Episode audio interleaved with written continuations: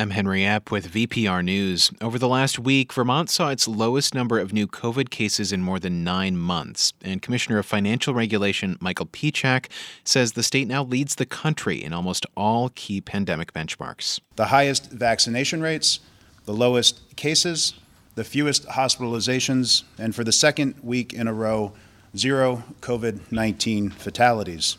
Pieciak attributes the low case counts in Vermont to its high vaccination rate, which now stands at 81.3% of all eligible residents.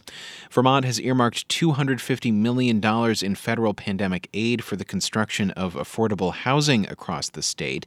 But Governor Phil Scott says the state's land use law, called Act 250, will need an overhaul if Vermont wants to convert those dollars into housing units. If this is a, an emergency situation, as we all perceive it, um, we need to pave a way uh, for that to happen. And we're going to have to uh, take some steps in order to, uh, to help uh, developers uh, put some of the housing that we need into place.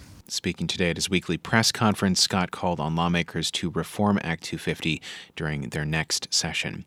And Canada is taking a step toward easing border restrictions. The governor, uh, government announced this week that beginning on July 5th, fully vaccinated travelers who are permitted to enter Canada will be able to do so without quarantining or taking a COVID test.